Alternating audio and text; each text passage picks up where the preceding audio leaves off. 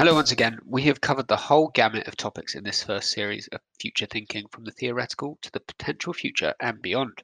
For this week's episode, we're taking a look at the cold, hard reality of real assets with our guest, Tony Dalwood. In December 2014, Tony became CEO of Gresham House and brought in a new management team that has transformed the company from an investment trust into an AIM listed specialist asset management group. In our discussion, Tony talks about that transition, liquidity in his sector, and what lessons he learned along the way, as well as what ramifications of COVID 19 could be for those seeking to expand into this fast moving area. Enjoy. Thank you for joining us, Tony. Pleasure. Good to be here.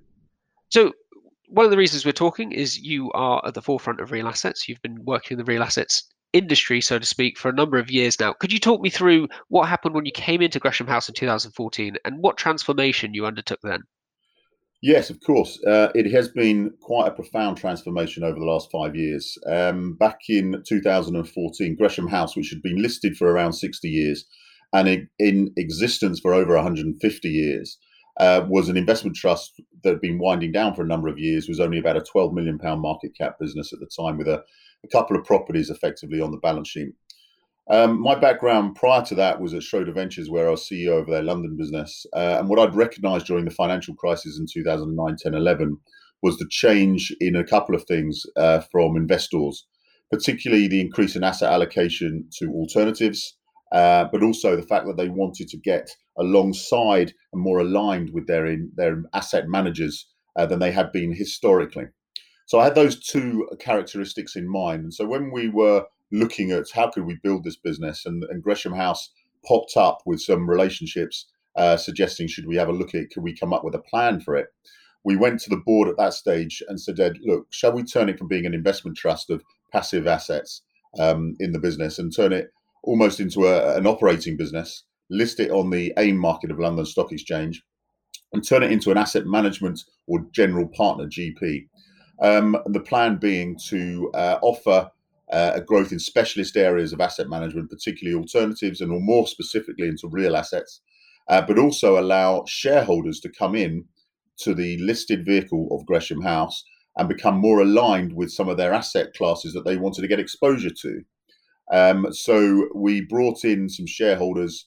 Uh, we brought in um, uh, some some institutions, some family offices, some high net worths, and the management team we we uh, made a dramatic change in the management team. Of course, there was effectively nobody left uh, in the business when we took it on. Uh, one person actually, uh, a finance man, has left from from from those days, and we um, we uh, started on our journey. Uh, and if you fast forwards, we now have an incredible shareholder base, a number of which are what we call strategic partners who want to be exposed to some of the asset classes we have. Um, institutions, the likes of uh, the local government pension scheme called uh, Local Pensions Partnership, LPP. They're our largest shareholder. And we have other institutions like um, Aberdeen Standard, Schroders, Aviva, Franklin Templeton, Majedie, uh, Rathbones, but also the management team have around 10% of the company and they are fully behind and aligned with the success of, of, of the business. And as far as the asset classes we now have under management, we have just over three billion pounds worth of assets under management. Um, particular focus in our real assets division, where we have forestry, and we're the UK's largest forestry asset manager. Uh, we have new energy, which includes renewables, typically uh, solar and wind, but also we're we're a significant player in battery storage, where we've launched an investment trust called Grid um, uh, about nearly two years ago, and we have a housing and infrastructure uh, unit which um, runs the British Strategic Investment Fund, a limited partnership which again has local government pension scheme um, capital in it to target sub 100 million pound projects in the UK in sustainable infrastructure and sustainable or social housing. We also have a strategic equity division which, which owns um, the units uh, private equity, so the Baronsmead Venture Capital Trust products, and our specialist public equity area, um, which has uh, uh investment trusts like Gresham House Strategic and some open-ended vehicles um, in, there as well. Gresham House Multi Cap Income and Gresham House um, uh, Microcap with a 10 year very strong track record. So we have quite an array of specialist products, platforms. So each of those have their own organic growth path. The last five years has been supplemented by some acquisitions. So a few months ago, we, we bought a housing um, asset manager called TradeRisks, uh, which brought with it an investment trust called Resi REIT, which is focused on retirement housing and shared ownership housing. Um, so we have a business which has grown organically, substantially, but also has been supplemented by these acquisitions over the last few years. We have a very rigorous acquisition program and process, um, given the the background of the people involved in the business, particularly myself um, uh, as a private equity background individual, um, as well as public equity when in the the 90s, where I was at Phillips and Drew Fund Management, running uh, uh, UK equity capital there. So we have a culture of investing a culture of build business building, but also uh, the, the raison d'etre when we started this business was to, to, be aligned with shareholders and more aligned with clients uh, in order to grow in the real assets and specialist alternative asset management area. And we're, we're pleased where we are after five years, no question, but there is a long way to go. Our, our, our investment horizons are, are long term. Um, our average limited partnership length is 15 or 16 years of, of, of um, vehicle length. Um, and we have a number of investment trusts again, who which are evergreen and therefore long term. And, and our journey, whilst five years may seem like a long time, it's gone very quickly, and there's m- many more years to come. Uh, and our vision is well beyond where we are today. So um, we're pleased where we are. It's been a significant transformation of Gresham House. Uh, let's hope that um, the next 160 years are as, uh, as, as, as profitable or as successful as we have we appears to have been for the last five years. I think if we're talking about 160 years, we're taking the future thinking concept to new heights. I think we've only been talking sort of 5, 10, 15 year time frame so far. Thank you for that, Tony. That was a very comprehensive overview and just a couple of points to come out of that. One, and it may sound simplistic, were you surprised by the uptake? Were you surprised by the interest? You talked about some of your asset management partners there. And from our side, we've spoken to a lot of them. It seems like an area they want to get into. But were you surprised by how much they, they have thrown themselves into this? Uh, not not really, because if you during the the 2010 um, financial crisis, it's very clear that um, investors were re- reviewing how they were investing, and there were different themes at that time. As I say, one was uh, alignment with managers. The second one was fees. People had an increased focus on fees. And as you go through 2015 and beyond, um, fees is, is, is, is, is absolutely significant. And it's almost taken as read now that there is fee pressure. Um, but more importantly, people are focused on the next characteristics, which is ESG and or environmental, social, and governance, which which plays into the real assets themes. And some of the anecdotal um, uh, case studies I often use uh, uh, is the fact that you know if you go back 15 years and people talking about um, solar and wind, they were things that people would never have considered uh, having expo- exposure to or, or, or within their investment portfolio. But now they are to, to almost taken as read that they're normal asset classes. And and again, if you go back 20 or 25 years, private equity was the same thing. Very few people had exposure to private equity. If you did do that, you typically had it through um, the listed exposure of 3i or maybe Electra in the UK. But now, fast forward, a large amount of um, uh, institutional money is is allocated to private equity. It's taken as almost a normal asset class to get exposure to. So the evolution of asset allocators has been dramatic over the last 10 years. Um, uh, strategic asset allocation, the, the, the, complexities of risk and the management of risk has led to people looking for um, ways of diversification, for capturing alpha, um, for income yield as interest rates have fallen globally over the last 10 years.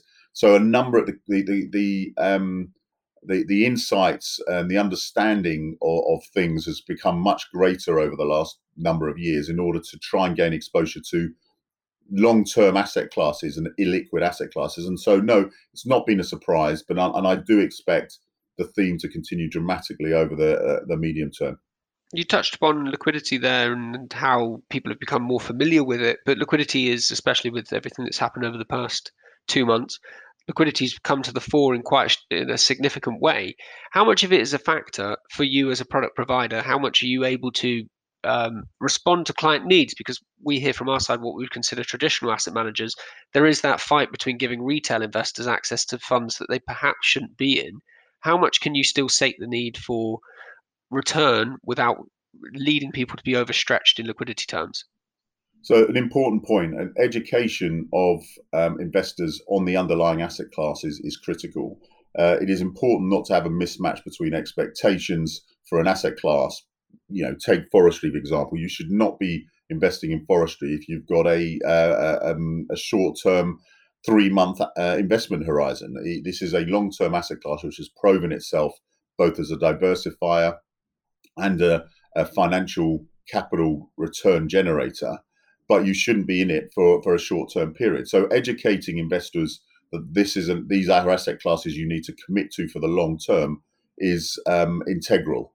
Uh, and it also means that, that when you do get to these liquidity crunches windows where where, where a risk appetite may be reduced, um, you need to refer back to that education process and, and remind investors that the long-term view, the ra- the rationale for the original investments was such that will generate the financial returns, but they are long-term.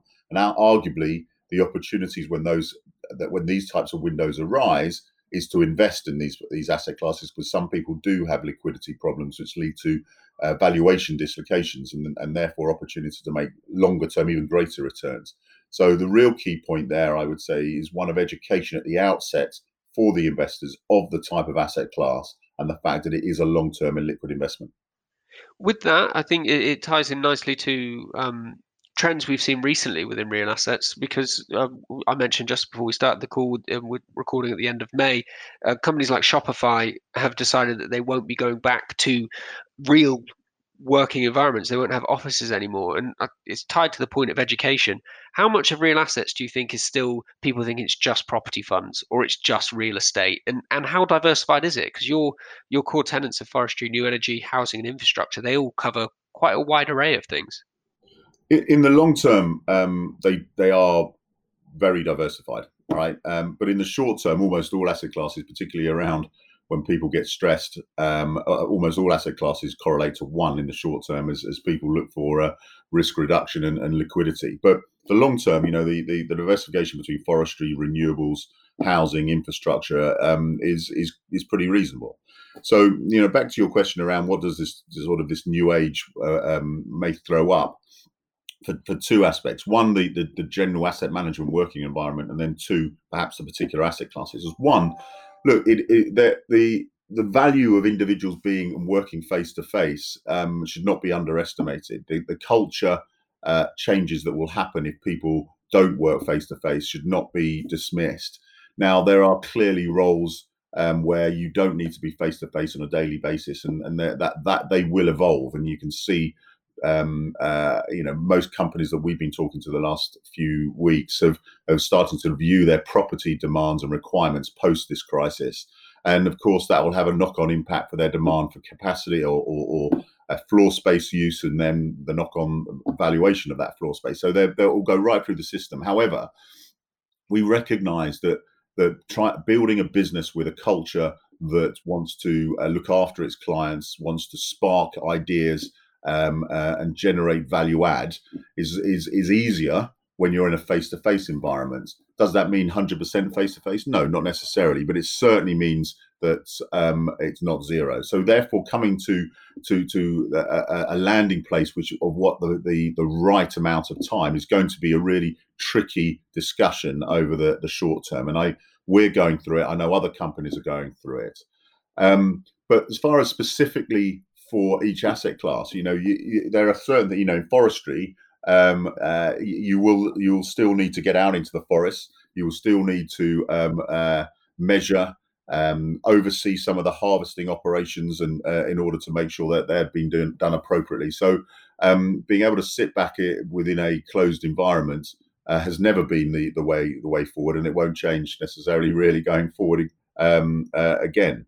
When it comes to some of the uh, the new the, the, the renewable side of things. These are areas where you do need still to be uh, a lot of manual labour is involved, um, supply chain management. Um, so you know, some of those things really still do require face to face have face to face demands. Now, clearly, a lot of things can be done from an office space um, using video conference. But but at the end of the day, um, there is still going to be a requirement to be on site doing various things as as as as required. So when you look at some of our asset classes, um, uh, you know they they this environment, the digitalization environment, may increase uh, speed and efficiency of process, of legal, of contracts, of of pricing. But as far as doing um, uh, the day to day implementation of making these things work uh, and, and and established, they they will still require the same processes as they were previously. Sure. I think it's, it's going to be a situation where there'll be, like you said, efficiency gains where they can be because of this, but the reality of real assets, without being trite, is that they are in the real world. A lot of them are tangible assets that do involve human interaction and human involvement. Indeed, indeed, and um, and I think you know the the the power of the individual um, working within a team. Um, if you believe in that, that that culture should not be lost in all in all asset classes as well as uh, asset management as a business. And um, the the value uh, it, it are, are, the people within an asset management firm, and and therefore them being able to work together as a unit, as a team on a regular basis should not be overlooked uh, in this environment. One thing that uh, has come up in a few things you've said there is is the link and the crossover between real assets and sort of the ESG agenda, and we've seen it from our side of it becoming more and more pertinent that the two things go hand in hand, especially as the ESG story moves on to impact. How much do you think those two things will continue to dovetail, and will they support each other? Are they complementary in that sense? Uh, absolutely. The this environment um, will lead to asset allocation committees coming back to the table in order to make their um, uh, changes or refinements to their allocation policy. And when they last did it, um, ESG may have been on the agenda, but it would have been somewhere on the agenda. Uh, go back two years, uh, it would have been a bit lower down the agenda. Three years, a bit lower down. Now, as they come back to the table and they start allocating across different asset classes, um, they it will be very close to the top of the agenda. And, um, and, and as a result of that, it will be increasingly be a theme that is built into any investment process uh, and objectives. And I think this is an important point. One doesn't have to generate or sorry uh, give up um, financial returns in order to to satisfy ESG objectives, and and that's something which I suspect over the next few years will be recognised, and as a result of that, um, we'll move into the next the next th- uh, um, phase of people recognising that that ESG uh, is is simply something that is part and parcel of day to day, rather than having to compromise on other financial returns. Just finally, um, Tony, we've covered quite a few of the topics that I was hoping to, and if I could bring it back to you and, and the company, if we were to have this conversation in 10 years, where would you want Gresham House to be? What would you have liked to have achieved over that period?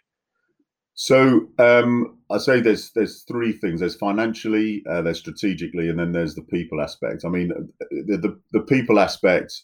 Um, we, we want the welfare of the, the people to be one where they're happy to be working, and it is in a content place to to to be involved with. Um, the way that we phrase that is, is an asset to Covet. We want Gresham House to be an asset to Covet with all stakeholders pleased to be involved, both uh, from employees, investors, and shareholders to be proud of being involved with Gresham House. Financially, of course, we we we need we aim to double shareholder value every uh, five years, uh, four to five years. Um, that leads us to having EBIT, EBITDA margins of over forty percent plus, and to to increase our assets under management um, uh, concurrently with that.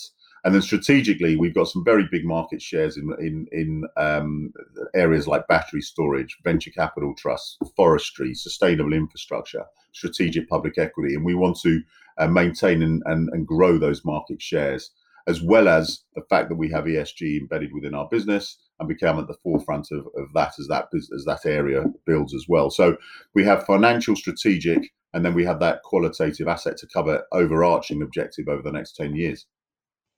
Fantastic. Well, it would be good to catch up in 2030 to see how much of that has been achieved. Tony, thank you very much for joining me.